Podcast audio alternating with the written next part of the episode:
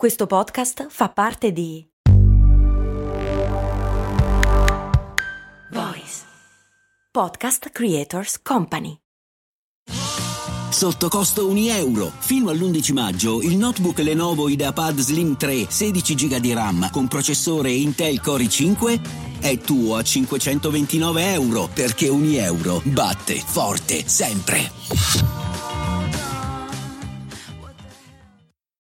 Sentite ragazzi, l'unico errore che non bisogna fare è astenersi dall'andare all'ufficio Erasmus della propria università, perché quando andate all'estero scattano dei meccanismi meravigliosi di amore fra le persone che appartengono a culture diverse. Fai buon viaggio, eh? E mandaci una cartolina una cartolina, uno scatto da un luogo lontano, un pensiero prezioso, un sorriso dentro la cassetta della posta. Ve la ricordate? Una semplice cartolina. E le mie ve le voglio inviare per raccontare di storie che parlano di eccellenza, sregolatezza, genio, scommesse, grandi avventure di uomini e donne italiani indimenticabili, che chissà come però abbiamo dimenticato. Esiste un'Italia in cui l'Italia non passa da molto tempo e così mi presento. Sono Ilaria Cappelluti e queste sono le mie cartoline dall'Italia. La cartolina di oggi vi arriva da Roma, ma datele tempo, arriverà in tutta Europa. Per raccontarci questa storia dobbiamo essere pronti ad ammettere una verità. E la verità è che siamo viziati. Viziatissimi e molto provinciali cullati da secoli di storia, bellezza, arte, magnificenza, noi italiani siamo così abituati al massimo che come molti figli di papà perdiamo un po' il senso della misura. Cosa vuoi? Passeggiamo sulle rovine del Circo Massimo, ci innamoriamo tra i canali di Venezia, curiosiamo per i resti di Pompei. Uno sguardo al Botticelli, una capatina a San Luigi dei Francesi a contemplare un Caravaggio e ci sgranchiamo le gambe tra un palazzo di Bernini, la torre di Pisa e la mole antonelliana. E poi, se sei figlio di geografie minori, sta pur sicuro che la tua piccola dose di arte, storia e impero ce l'hai a disposizione tutti i giorni. Che sia all'anfiteatro Flavio di Pozzuoli o di Palazzolo Creide, poco conta. A pochissimi è dato di mangiarsi un panino all'ombra del Colosseo tutti i giorni in una normale pausa pranzo. Non c'è da sentirsi in colpa, ci mancherebbe, è semplicemente italianamente normale come è normale vedere le strade stipate di stranieri che darebbero un arto per poter vivere in Italia. Oggi, come sempre. Chiedetelo a chi nel Settecento vedeva arrivare nobili di ogni parte d'Europa a studiare la nostra terra e la nostra vita. Chiedetelo a Goethe, che insieme ai dolori del giovane Werther ci ha regalato la bellissima Vedi Napoli e poi muori nel suo viaggio in Italia. E se non vi basta, chiedetelo a Byron, Stendhal, Keats, Mary Shelley di Frankenstein, se non passavi un po' di tempo in Italia, non potevi dirti cittadino del mondo. Lo chiamavano Grand Tour. Era una laurea in architettura, archeologia, pittura, storia dell'arte, della gastronomia del bello, insomma, e sarà probabilmente per questo via vai di stranieri letterati, poeti e scrittori, su e giù per il nostro stivale, che noi italiani in qualche modo laureati ci siamo sempre sentiti. Già pieni di sapere e cultura, arrivati prima ancora di partire, comodi, felici a casa nostra, non necessitari di nulla, soprattutto di ciò che non risiede in Italia. Volete un esempio? Beh, per prima cosa dobbiamo trasferirci a Roma. L'anno è il 1958 e ci troviamo nella segreteria studenti della Sapienza, la più antica università della capitale. Il segretario preposto all'assistenza degli studenti è il tipico rappresentante dell'italico posto fisso, un mezzo busto lievemente sovrappeso il cui manifesto di vita è l'immortale Fatti i cazzi tuoi e campi cent'anni. In teoria è messo lì per aiutare i ragazzi a sbrigare le loro pratiche, in realtà il primo fondamentale ingranaggio di una oliatissima burocrazia all'italiana, nella maggior parte dei casi, è fermamente convinto di sapere tutto nella totalità delle richieste, è completamente incapace di dare risposte concrete. Ecco, se fosse la trama di un romanzo, quel monumento di marmorea inutilità è la prima sfida che il nostro eroe deve superare per vincere la partita e godersi un po' di pace. che poi, nel nostro caso, l'eroe è un'eroina, una studentessa, Sofia Corradi. Non mi sono mai resa conto che la cosa sarebbe stata così difficile. 22 anni, studentessa modello di giurisprudenza, tra un 30 e lode e l'altro si fidanza con un ragazzino americano, un certo Bill, uno studente universitario che è capitato in Italia grazie ad un programma di scambio chiamato Fulbright. Che poi, a guardar bene, non era nemmeno sta grande invenzione, eh? Gran tour a parte, i viaggi di studio universitari in Europa erano la norma già ai tempi dei romani. Ma andiamo avanti. Sofia si innamora di Bill, ma più ancora dell'idea, e così ci prova, con una borsa Fulbright pure lei, e vince la possibilità di andare a studiare all'estero. E che estero! Stiamo parlando della prestigiosissima scuola di legge della Columbia University di New York, che, giusto per informazione, in graduatoria sta in cima a tutte le School of Law ed ha sfornato tipo 101 premi Nobel. Tra l'altro, a provare con la borsa di studio ci sarebbe anche Gemma, la sorella minore di Sofia, e i genitori prendono la palla al balzo per inventarsi una scusa che sembra perfetta. Facciamo così. Da sola non se ne parla, ma, e sottolineiamo ma, se per caso vincete la borsa tutte e due, come dire, mettersi in una botte di ferro con il calcolo delle probabilità. Si è mai visto che due sorelle vincono la stessa borsa di studio per la stessa università nello stesso anno? E naturalmente è esattamente quel che accade. La vince Sofia, la vince Gemma e mamma e papà, invece di non mandare una figlia a New York, si ritrovano a salutarle entrambe sulla banchina del porto di Napoli, da cui salpa la Constitution, il piroscafo linea diretta Italia-America. Oddio, diretta. Sono sette giorni di nave tra stupore e mal di mare e finalmente Staten Island, la statua della libertà e la agognatissima grande mela. Voilà, sorelle Corradi, New York. È tutta vostra. Ora, a Sofia mancano tre esami per laurearsi, ma fuori dal confine italico la guardano con occhi completamente diversi.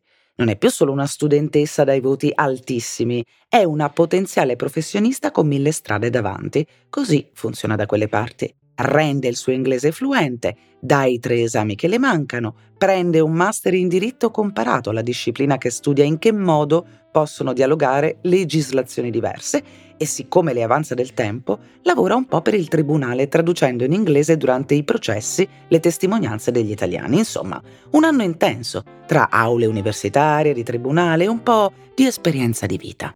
Ora, chiarito che razza di cazzutissimo palmarès ha messo in piedi la nostra Sofia, torniamo in quella segreteria romana. È passato un anno e lei è gasatissima, fiduciosa nel futuro, fresca di un'esperienza che le ha rivelato il volto carico di opportunità che le garantisce il mondo. Insomma, per dirla in parole povere, è carica a pallettoni. In teoria la strada che ha davanti è tutta in discesa con un iter lineare. Farsi riconoscere gli esami americani, tesi, bacio accademico e poi via verso la professione.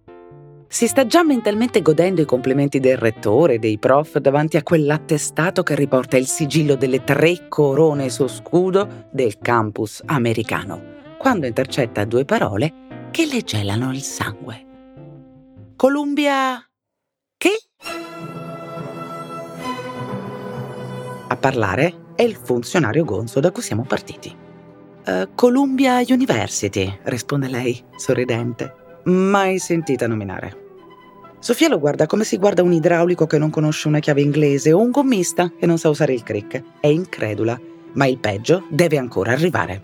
Di fronte alle insistenze della studentessa che conosce il diritto e con buone probabilità parla un italiano un po' troppo forbito, il segretario chiama il suo capo. Una cosa che nella mia immaginazione suonerà tipo Diretto, venga un po' qui, va che la signorina qui, la non laureata, pensa di poterci insegnare il mestiere. E il superiore arriva, ascolta le richieste di Sofia e compie il capolavoro. Anziché starmi ad ascoltare, mi ha fatto una tremenda ramanzina. Ma signorina, lei se ne va a spasso a divertirsi per il mondo e poi noi dovremmo darle una laurea. Ma per carità, ma vada a casa, si metta a studiare, veda di farsi promuovere. Eccolo là, quell'atteggiamento italiano spocchioso verso ciò che non si conosce e peggio ancora verso ciò che non è nostrano. A un certo punto si era fatta una coda di studenti dietro di me e quella andava avanti imperterrito in pubblico a insultarmi. Insomma, il caso di dire bentornata in Italia, Sofia. Alzi la mano chi non si è trovato almeno una volta nella vita di fronte a qualche funzionario ignorante, insensibile, inflessibile, applicatore di una qualche regola, cavillo, semplice arzigogolo normativo, capace di mandare in frantumi giorni di lavoro, mesi di progetti, anni di vita, in nome di una fantasiosa burocrazia. E qui le reazioni possibili sono due. La prima, Incassi il colpo, ti rassegni, nei casi più disperati cambi i programmi, ti lasci prendere dallo sconforto, getti remi in barca e contempli il disastro di non poter cambiare la situazione. Protesti, certo, ma la tua protesta diventa un disco rotto, un brontolare inutile, non molto di più. La seconda? Sei Sofia Corradi e in quel momento decidi che la faccenda deve cambiare e comincia così la seconda vita di Lady Erasmus. Erasmus? Sì, sì, proprio lo scambio internazionale di studenti. Perché se oggi un universitario italiano può passare un periodo di studio all'estero senza farsi umiliare da quel burocrate ligio quanto miope, deve accendere un cero a lei ci vorranno 18 anni di cocciutaggine e rifiuti, ma per intanto Sofia Corradi esce cazzutissima anche da quella segreteria. Prepara i tre esami già dati in lingua italiana, scrive la tesi, si laurea con un ineluttabile 110 e lode e un preciso intento: cambiare il sistema universitario italiano. Ora, per capire bene cosa sta per succedere, dobbiamo fare un brevissimo viaggio tra i meandri della legislazione che regola la scuola italiana.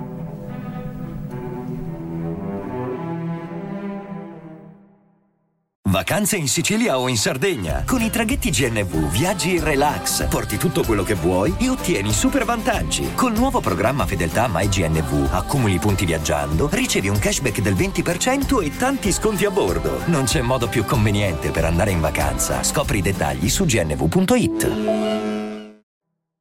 Sono passati 25 anni dalla fascistissima riforma gentile, ma nulla è mai cambiato. Fiore all'occhiello di Mussolini, la riforma gentile è un filino elitaria. Comincia con un ciclo unico, poi si può scegliere liceo, scuola di avviamento professionale oppure fabbrica o campi. Il primo vero cambiamento è la riforma GUI del 1962. Nasce la scuola media per come la conosciamo, ma la sostanza non cambia tanto. Anche se uno ha la possibilità di frequentare un liceo, le sue scelte sono molto ben definite. Ad esempio, se scegli il liceo artistico puoi fare solo architettura, se frequenti le magistrali ti tocca il magistero, che sarebbe la nostra attuale scienza della formazione. Dal liceo scientifico puoi prendere molte facoltà, ma non quelle umanistiche, un solo jolly, il liceo classico, l'unico che fa accedere a tutte le facoltà, da medicina a filosofia, passando per giurisprudenza o ingegneria. Ed è così che arriviamo al 1969, gli anni delle rivolte studentesche, uno dei cui primi effetti è la riforma Codignola, che elimina le barriere d'accesso all'università in base alla scuola superiore di provenienza. Insomma, piano piano si sta tentando di rendere più facile salire nella scala sociale ed eliminare l'antica abitudine del che mestiere fa tuo padre? Di chi sei figlio? E qui troviamo la nostra Sofia, che ha dedicato la sua vita professionale al diritto allo studio e al superamento degli intoppi della burocrazia universitaria, come consulente dell'ONU prima e della conferenza dei rettori italiani poi. A loro, ai rettori e alle istituzioni del nostro paese, propone un memorandum che è il primo tentativo di dare senso al suo progetto, abbattere i confini tra le università del vecchio continente lo scrive a macchina con la sua Olivetti lettera 22 e con ogni singolo istante della sua esperienza personale. Il messaggio è chiaro. Per uno studente, un'esperienza all'estero fa crescere, lo scambio culturale è ricchezza e qualunque ostacolo burocratico che lo renda complicato deve essere rimosso. Anche perché la burocrazia non solo uccide i sogni degli universitari italiani, ma rende difficile ai ragazzi stranieri venire a studiare in Italia quindi mescolare culture, abitudini, metodi di studio e guadagnarci tutti. Nome del progetto? Erasmus. un acronimo, eh, ma anche un tributo ad Erasmo da Rotterdam, umanista, teologo olandese del XV secolo, che viaggia diversi anni in tutta Europa per comprenderne le diverse culture. In pratica, l'idea di permettere a uno studente universitario europeo di trascorrere in un altro paese della allora CEE un periodo di studio legalmente riconosciuto dalla propria università. Un sogno un po' pazzo, che all'autore dell'elogio della follia sarebbe piaciuto da morire. Una grande esperienza di vita, insomma, ma anche un modo per evitare che nessuno studente dovesse più subire l'umiliazione e la perdita di tempo che Sofia ha dovuto affrontare nella vita. Quindi, pronti via! Insomma, non ci allarghiamo troppo. Una storia che comincia con un eccesso di burocrazia sarebbe troppo bello non finisse invischiata nelle trappole dei burocrati. Rigidi? Diciamo così, un po' monolitici, un po' duri di comprendonio, eh, di sicuro lenti, di quella lentezza che rasenta l'immobilità. Insomma, io ho dovuto battagliare 18 anni. La prima reazione a quel progetto è, ma c'era da aspettarselo, un fantastico nulla di fatto. Io venivo da una cura intensiva di rifiuti, gente che si sottraeva, che non voleva leggere i promemoria perché io andavo argomentando. E quindi Sofia che fa? Si arrende? Ma neanche per sogno. Con l'ostinazione di un venditore porta a porta ciclostila la sua proposta e la fa circolare durante le proteste studentesche. Poi rompe le scatole a rettori e politici in tutta Europa, sfidando una burocrazia che all'estero è forse meno mummificata di quella italiana, ma comunque rimane diffidente. Superato un ostacolo, l'immobilismo della burocrazia inventava sempre un altro ostacolo lasci perdere, ma signora, niente, eh, non uno che mi chiamasse dottoressa. E dove non basta la burocrazia, ecco qualche ben assestato pregiudizio di genere. E chi è questa Corradi? Una professoressa? Ah, una donna? Vabbè, sarà un'esaltata. Ed è così che al grido di fidarsi è bene, ma non fidarsi, sai, per gusto della sfida, comincia a presentarsi al telefono come la segretaria del professor Corradi o la moglie del professor Corradi e guarda un po', riesce a parlare con gli interlocutori desiderati.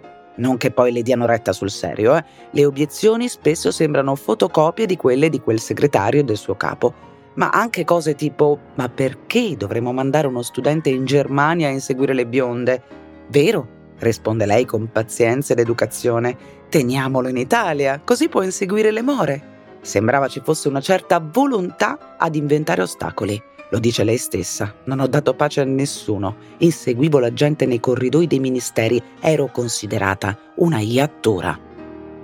Oltre alla testardaggine, tiene in vita la passione un precedente legale. Uno dei principi borghese ha ottenuto in tribunale il riconoscimento degli studi all'estero dei figli. Con questa benzina lima il suo memorandum e cerca alleati. Uno è il rettore della Normale di Pisa, Alessandro Faedo, con cui si presenta alle 7 del mattino documenti alla mano nell'ufficio del ministro della pubblica istruzione. Il ministro si chiama Aggradi, cui la proposta di Sofia, con un gioco di parole, aggrada. Aggrada al punto che trasforma quegli appunti in uno schema di articolo da inserire in un disegno di legge che passa al Senato dopo tre anni di sofferenze, ma non arriverà mai alla Camera, perché prima fa in tempo a cadere il governo e la storia è rimandata rimandata, ma non morta, perché da una parte Sofia spedisce, telefona, gira, bussa, la vedono arrivare e tutti si barricano, si danno malate, si mettono in riunione permanente, indisturbabili.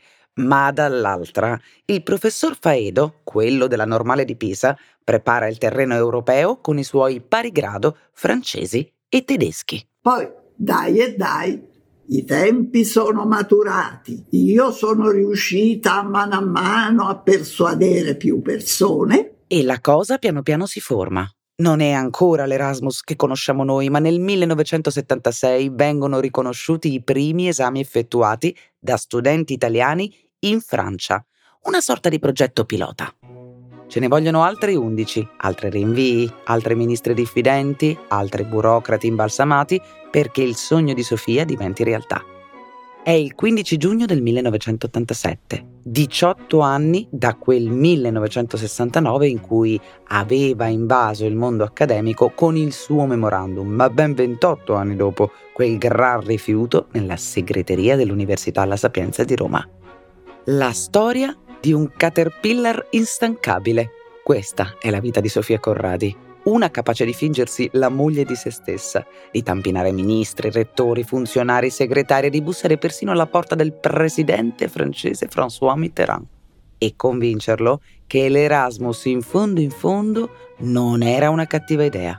Non sta di sicuro a me dirlo, ma chiunque abbia un figlio in età da università prima o poi si sentirà dire e se facessi un sei mesi di Erasmus? Non è mica così improbabile. Sono già più di 10 milioni da quel giugno 1987. Più antico di Schengen, più solido dell'euro, ci hanno fatto addirittura dei film. Lei l'hanno fatta commendatore della Repubblica e ogni anno fanno la valigia 300.000 studenti, che sono probabilmente pochi rispetto a 17 milioni di universitari europei, ma comunque sono 299.999 in più di Sofia Corradi in quel 1959 da cui la nostra storia è partita. Un'idea nata per caso, limonando con un ragazzino americano. Ah, giusto! E Bill? Lasciamolo raccontare direttamente a lei. Stavo per partire per un premio internazionale. Ero lì con le mie nipotine in mezzo a mille pezzi di carta e salta fuori un telegramma. Era lì da un po', ma non ci avevo fatto caso guardo meglio, mi accorgo che era firmato Bill. Ho detto alle nipotine, guardate qua chi riciccia. E loro, che conoscevano tutta la storia, erano soddisfattissime. Mi ha fatto guadagnare un sacco di punti. E allora grazie mamma Erasmus e grazie Bill. Greetings from Italy. Cartoline dall'Italia. Volenti o nolenti, firmano con noi questa cartolina Verdi, Strauss, Rogers, Borjak, Bizet, Chopin. Avete ascoltato Cartoline dall'Italia, un podcast voice original di Ilaria Cappelluti. Testi Ilaria Cappelluti, Francesco Marchi. Sound design Alessio Beli. Musiche originali Franco Liberati. Illustrazioni Valentina Pastorino. Media partner Eccellenza Italiana. Produzione voice.fm.